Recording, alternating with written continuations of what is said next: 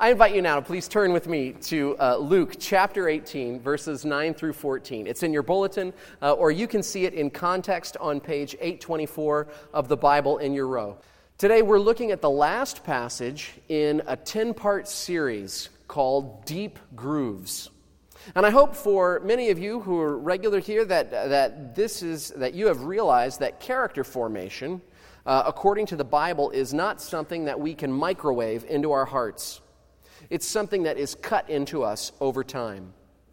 And uh, by this point, several of you know what I'm going to say. Like those old wax record albums that were recorded by sound traveling through a needle and the wax going around and the needle cutting deep grooves into the wax, so we are formed as we let Scripture cut deep grooves into us.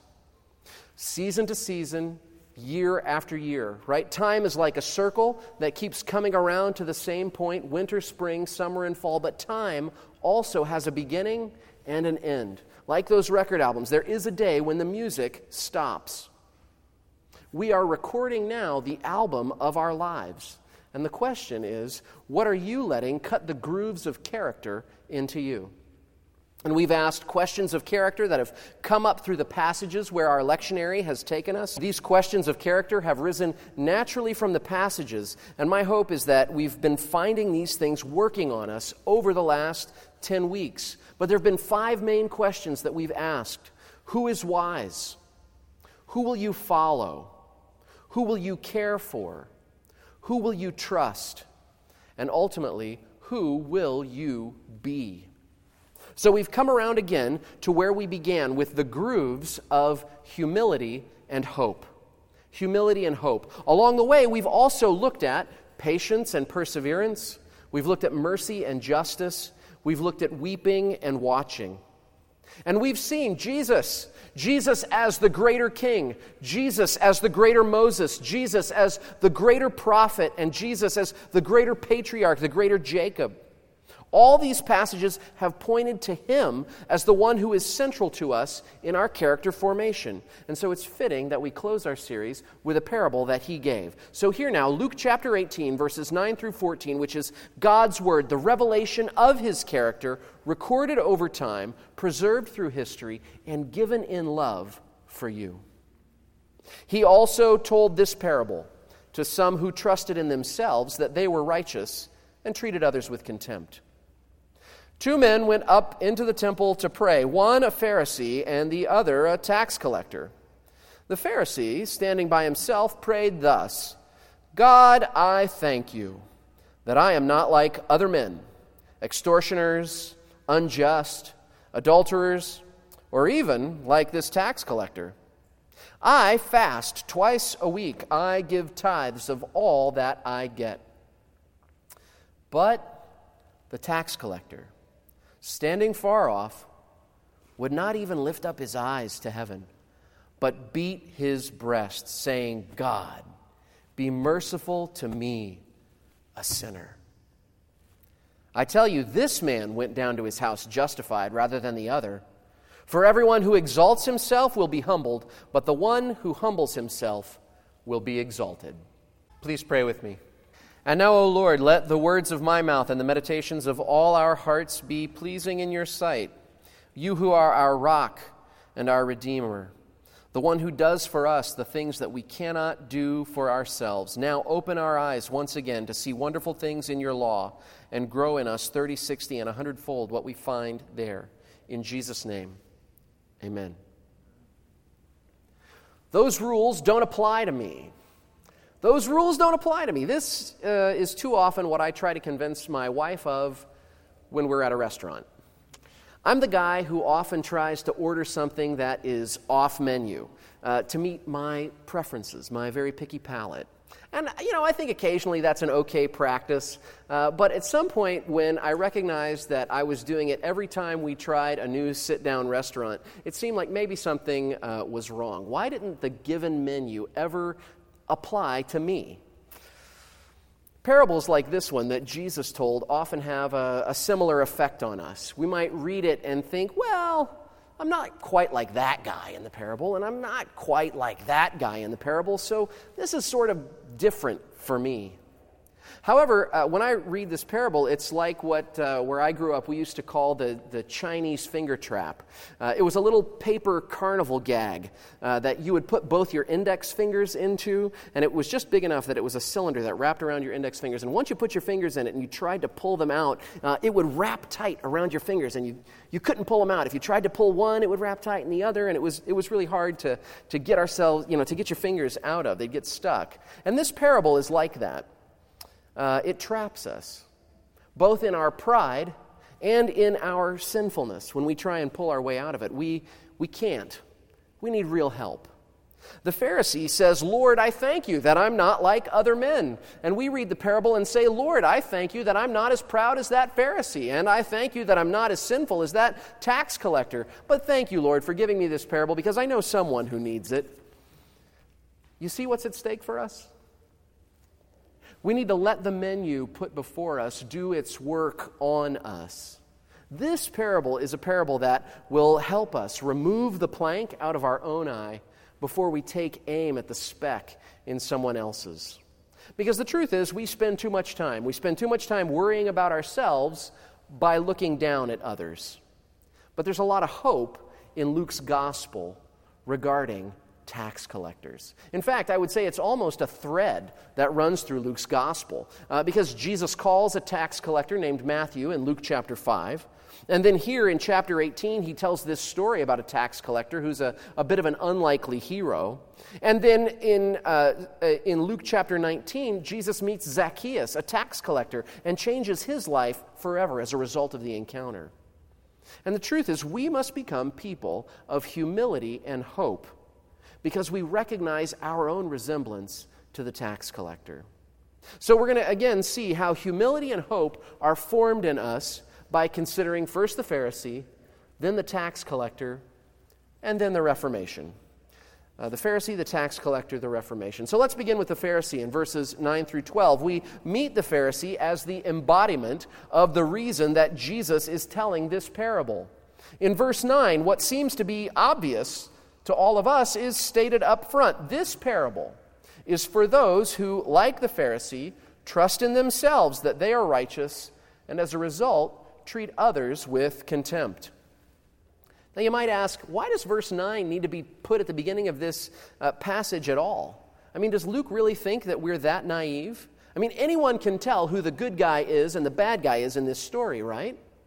I mean, especially in our world, on this side of history, uh, where the word Pharisee is uh, cemented into our cultural lexicon in the Webster's Dictionary as a person who is marked by hypocritical, censorious self righteousness. Pharisees are drawn on uh, uh, children's Sunday school leaflets as these guys with furrowed eyebrows and gritted teeth. You know, I, I, think those Sunday school leaflets sometimes should go the full way and give them sort of like twirly mustaches and have them tie up people in ropes and lay them on railroad tracks. You know, like that's, a, that's what a Pharisee is. You see, on this side of history, we've, we've, we've kind of made them out to be these bad guys, and everyone recognizes them. But Luke very much needed to give us verse 9 because when he says in the next verse, verse 10, that two men went up to the temple to pray, one a Pharisee, the other a tax collector, it was very much like when we begin a joke in our culture and say, uh, you know, a priest and a lawyer went into a bar.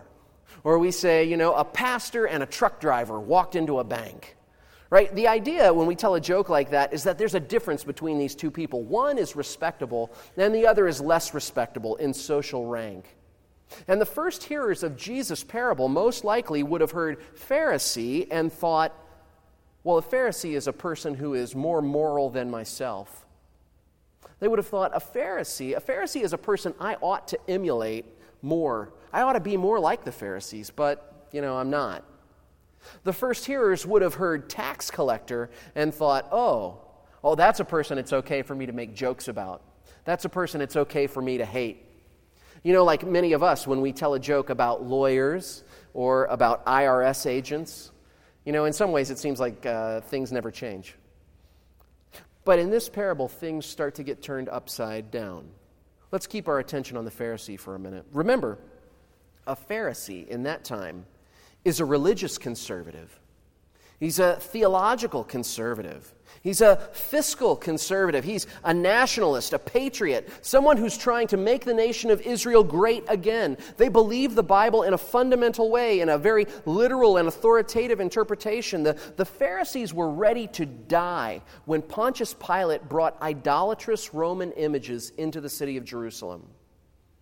The Pharisees stood up to the oppressive pagan government the Pharisees wielded a political power disproportionate to their size, and they did all of it in God's name. What is funny and a little sad is that many evangelicals think of modern Jews as Pharisees. And that's usually because we don't have any Jewish friends, or if we do, we have very few Jewish friends. You know, those Sunday school pictures of the Pharisees that I was talking about earlier might be the closest that any of us have come to an actual Jew. On the other hand, I know some very modern American Jews who understand themselves to be inheritors of the Pharisaical tradition, although they are politically and religiously very, very liberal and, and don't have a fundamentalist view of the Old Testament. Uh, when it comes down to it, though, uh, modern American evangelicals have more in common with the Pharisees than we'd like to admit. There are four men that the Pharisee gives thanks to God that he does not resemble in verse 11. God, thank you that I'm not a swindler. God, thank you that I'm not unjust. God, thank you that I'm not an adulterer. God, thank you that I'm not like this tax collector over here in the corner. In short, the Pharisee is saying, God, thank you that I have not sinned with regard to money, sex, or power, like that guy over there has. And then the Pharisee goes on in verse 12 to remind God what exactly he has done.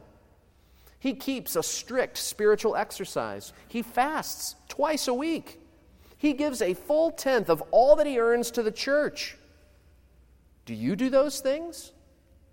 If not, how could you look down on such a person? And if you did do those things, wouldn't you give thanks to God for them like the Pharisee does? And yet, when we read that, we all feel like there's an off flavor here to the Pharisee's prayer, don't we? Who is this Pharisee praying to? Do you know you could literally translate verse 11 as the Pharisee stood toward himself? And that seems like an apt description of his heart as well as an apt description of his posture.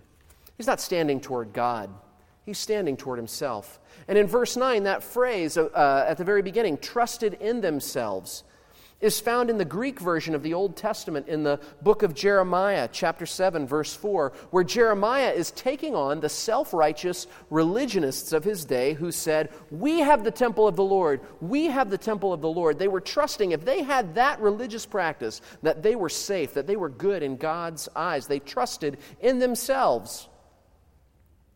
Tell me, who are you tempted to thank God that you are not like? Who are you morally ahead of in your own eyes? What does your own spiritual resume consist of? I mean, right now we're all kind of thinking, well, thank God I'm not like that Pharisee. But as soon as we say that, poof, we've, we've jumped into his shoes, haven't we? And if we're blind to that as we read this parable, as we say, oh, thank God I'm not like that Pharisee, uh, and realize that we are, then what are the other ways in which we're blind? I think we need to take time to listen to ourselves more closely throughout our days. How often I find myself saying, well, thank God I'm not like so and so. Or I say, thank God I didn't do that. Or at least I've never blankety blank like knucklehead over there. And I'll give you a hint. First, pay attention. Pay attention to, and it, it's really hard for me to say this, pay attention to how you speak in your car about other drivers. And listen for those phrases. And then listen for those phrases in your heart as you read social media.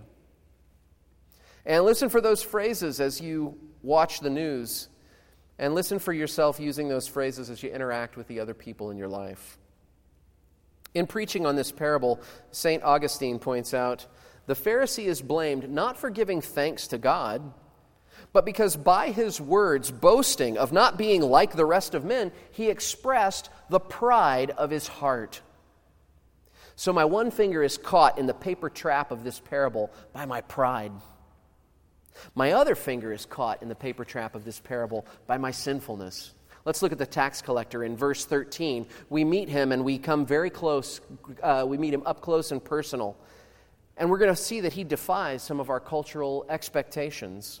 Tax collectors. Tax collectors were those Israelites who conspired with the enemy. They would have been viewed like loyalists to the British crown during the American Revolution. How dare they give the British aid when we are out here fighting for freedom from tyranny? Israel, at the time here, was an occupied nation. Rome was the enemy. And one of the ways that they, uh, one of their vehicles of oppression was taxation. But how would they collect the money? They would get Jews to collect the money from their own.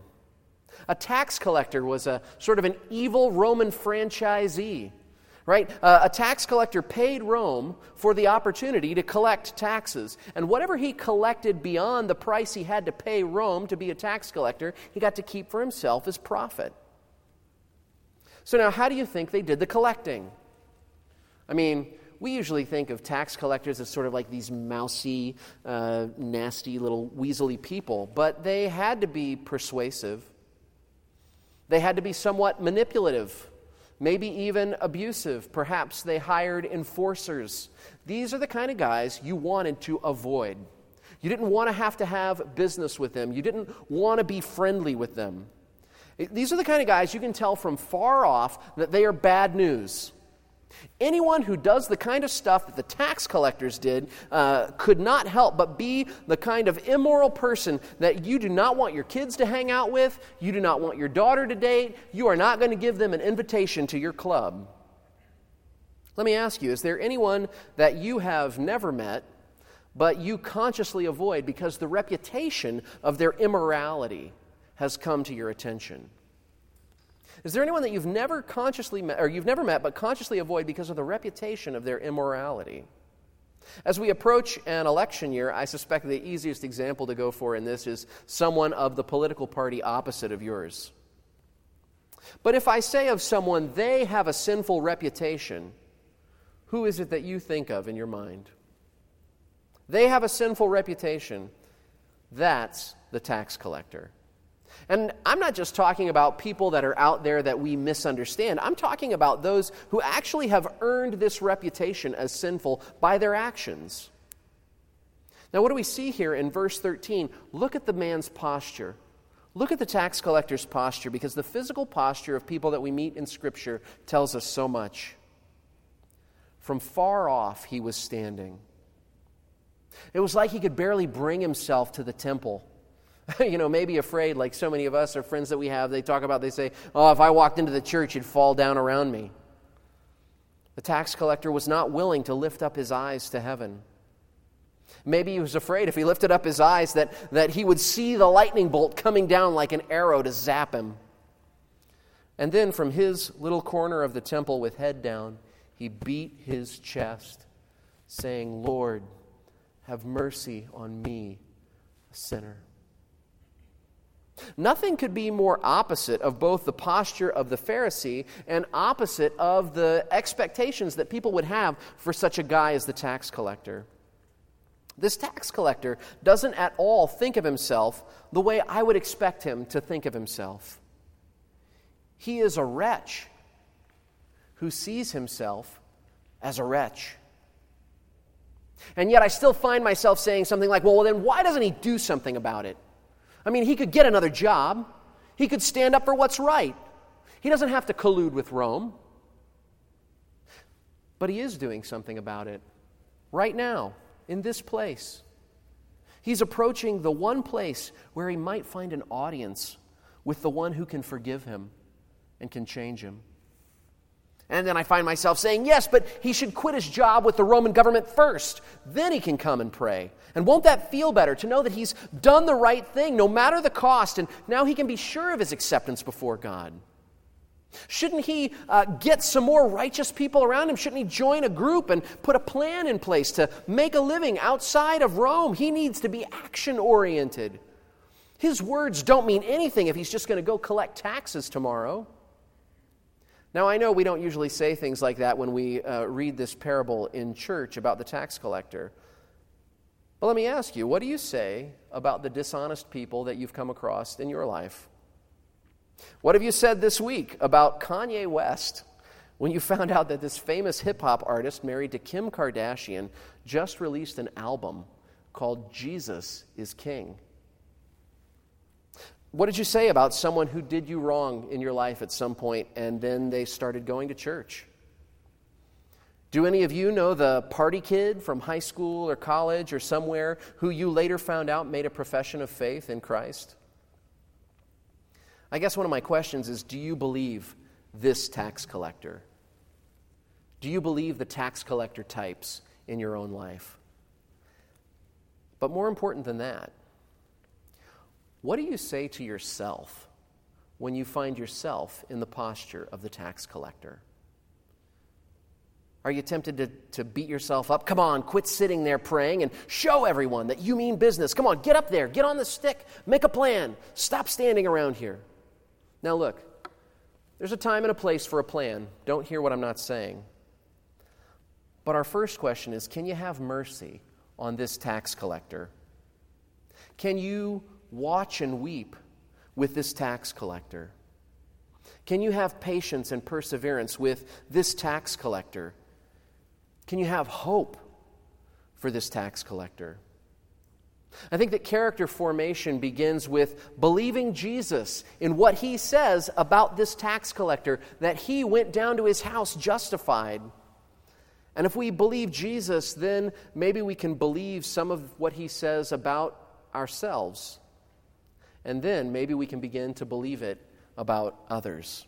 One commentator I read said it like this The trick here is that justification follows the prayer. That is, the one offering this prayer must be willing to stand before God without excuse, without special pleading, without expectations, without a single claim on anything except God's mercy. The difficulty of this prayer, simple as it is, should not be underestimated. For me, it's to stand before God without asking for something off menu. No special pleading, recognizing my only claim is to His mercy. So, again, one finger is caught in the paper trap of pride, the other finger is caught in the paper trap uh, of sinfulness. Is there something here that can reform me, that can get me out of this? Yeah. Well, okay, so you know, it's, uh, uh, you may know, it's Reformation Sunday, and so I, have got I've got to say something about the Reformation today. We're in a Presbyterian church, after all. The Protestant Reformation began with a man who knew that he was a tax collector type, but he kept trying to reform himself by acts, by works of repentance. I mean, he actually did see a lightning bolt come down from heaven, and he jumped on the ground and he vowed that if St. Anne would allow him to live, then he would go to seminary and become a monk uh, to make up for his ways. And while he was in seminary, he wore out his confessor, constantly confessing even the smallest sins that he could count himself uh, as having committed. And yet, he never felt relief. He never felt peace.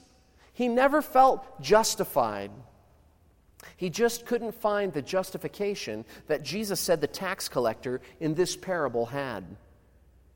That worn out young monk was Martin Luther. And he finally found the justification he was looking for upon a closer reading of Romans chapter 1. But he could have found the same thing from reading this passage a little more closely as well. You know, uh, in the Eastern Orthodox tradition, they've taken the tax collector's prayer and made it a central part of their worship. They call the prayer of verse 13 the Jesus prayer. Over and over again, they pray, Lord Jesus Christ, have mercy on me. Lord Jesus Christ, have mercy on me. And others in that tradition lengthen it Lord Jesus Christ, Son of God, have mercy on me, a sinner. Some make a practice of saying this prayer hundreds of times a day. But all it takes is a little closer reading of the passage in the original language, also a hallmark of the Reformation. Ha theos, hilastheti moi ta hamartalo. Literally, God, be propitious to me, the sinner. You know, propitious is not a word we commonly use in English. Uh, to make propitiation is not a concept we regularly run across in our everyday language. So we bring it across in the passage here as be merciful to me. And without being overly technical, let me just say the verb tense here matters. The tax collector is saying, God, you do this with regard to me. The tax collector, in other words, is passive. God is active. The tax collector is asking God to do something.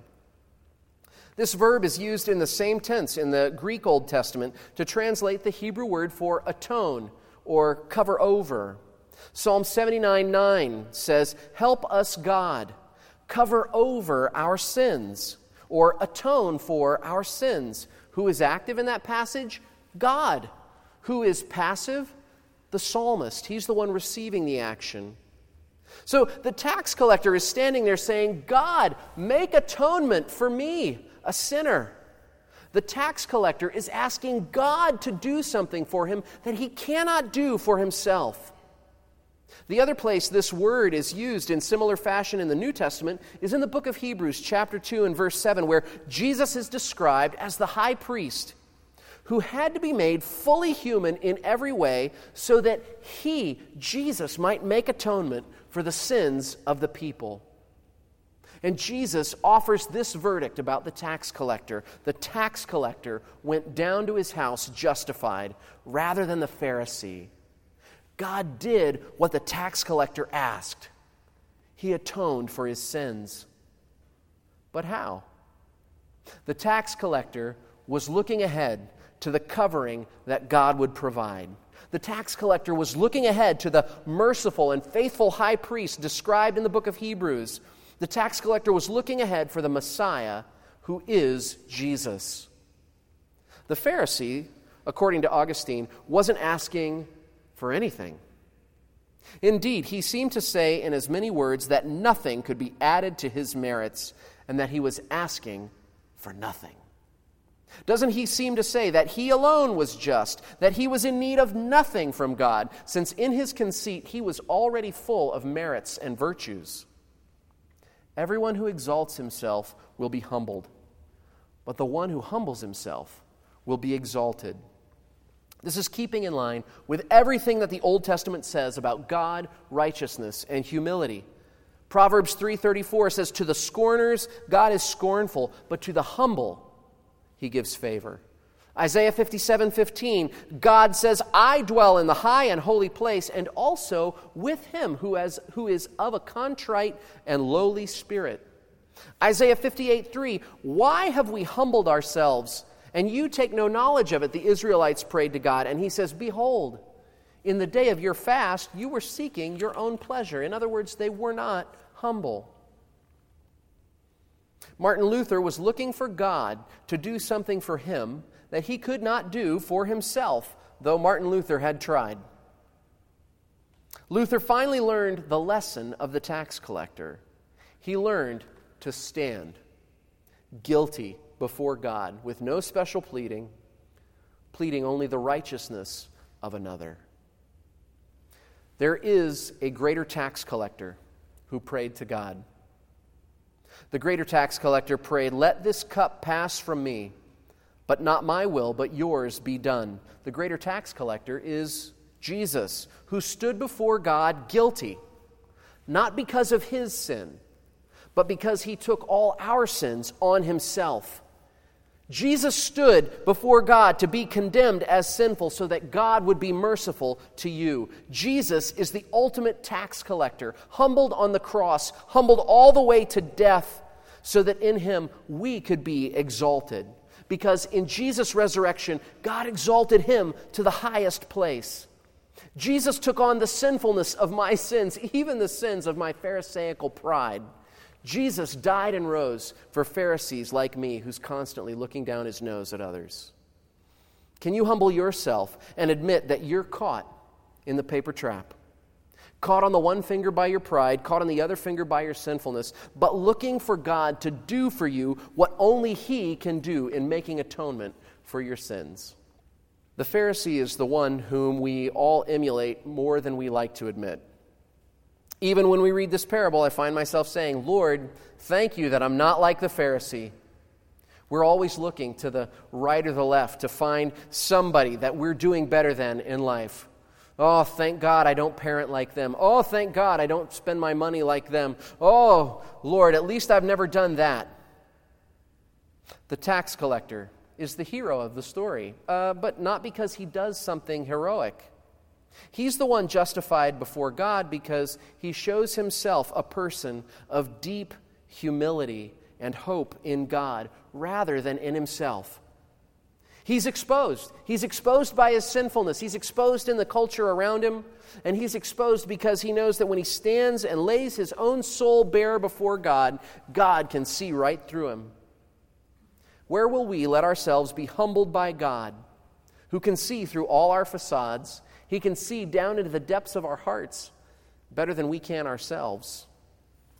You know, this is a timely parable to come on the Sunday when we celebrate the Reformation, which I like to call the original back to the Bible movement of the church.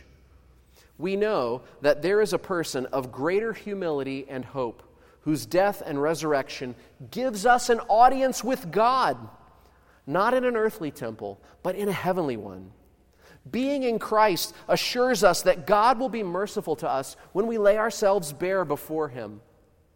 These are deep grooves that form our character humility and hope, perseverance and patience, watching and waiting, justice and mercy. These are deep grooves of character that are first found in the Old Testament, that they are fulfilled in Christ in the New Testament. And now we have the fuller revelation of them in Him, and through Him we have the power to let Him make these marks on us to record the album of our lives. Where do you see God making these grooves in you? Are you fighting Him, or are you inviting Him to do His work in you by His Spirit? My prayer for all of us this morning is that we would let the power of the risen Savior form in you the deep grooves of character that will follow you into eternity. Let's pray. Lord Jesus, you are not only the example of character, but also the power behind our own character formation. Create in us these deep grooves that we've been studying, that the world around us may see them, may praise you for them, and may benefit from them. For the sake of your kingdom coming on earth as it is in heaven, in your name we pray. Amen.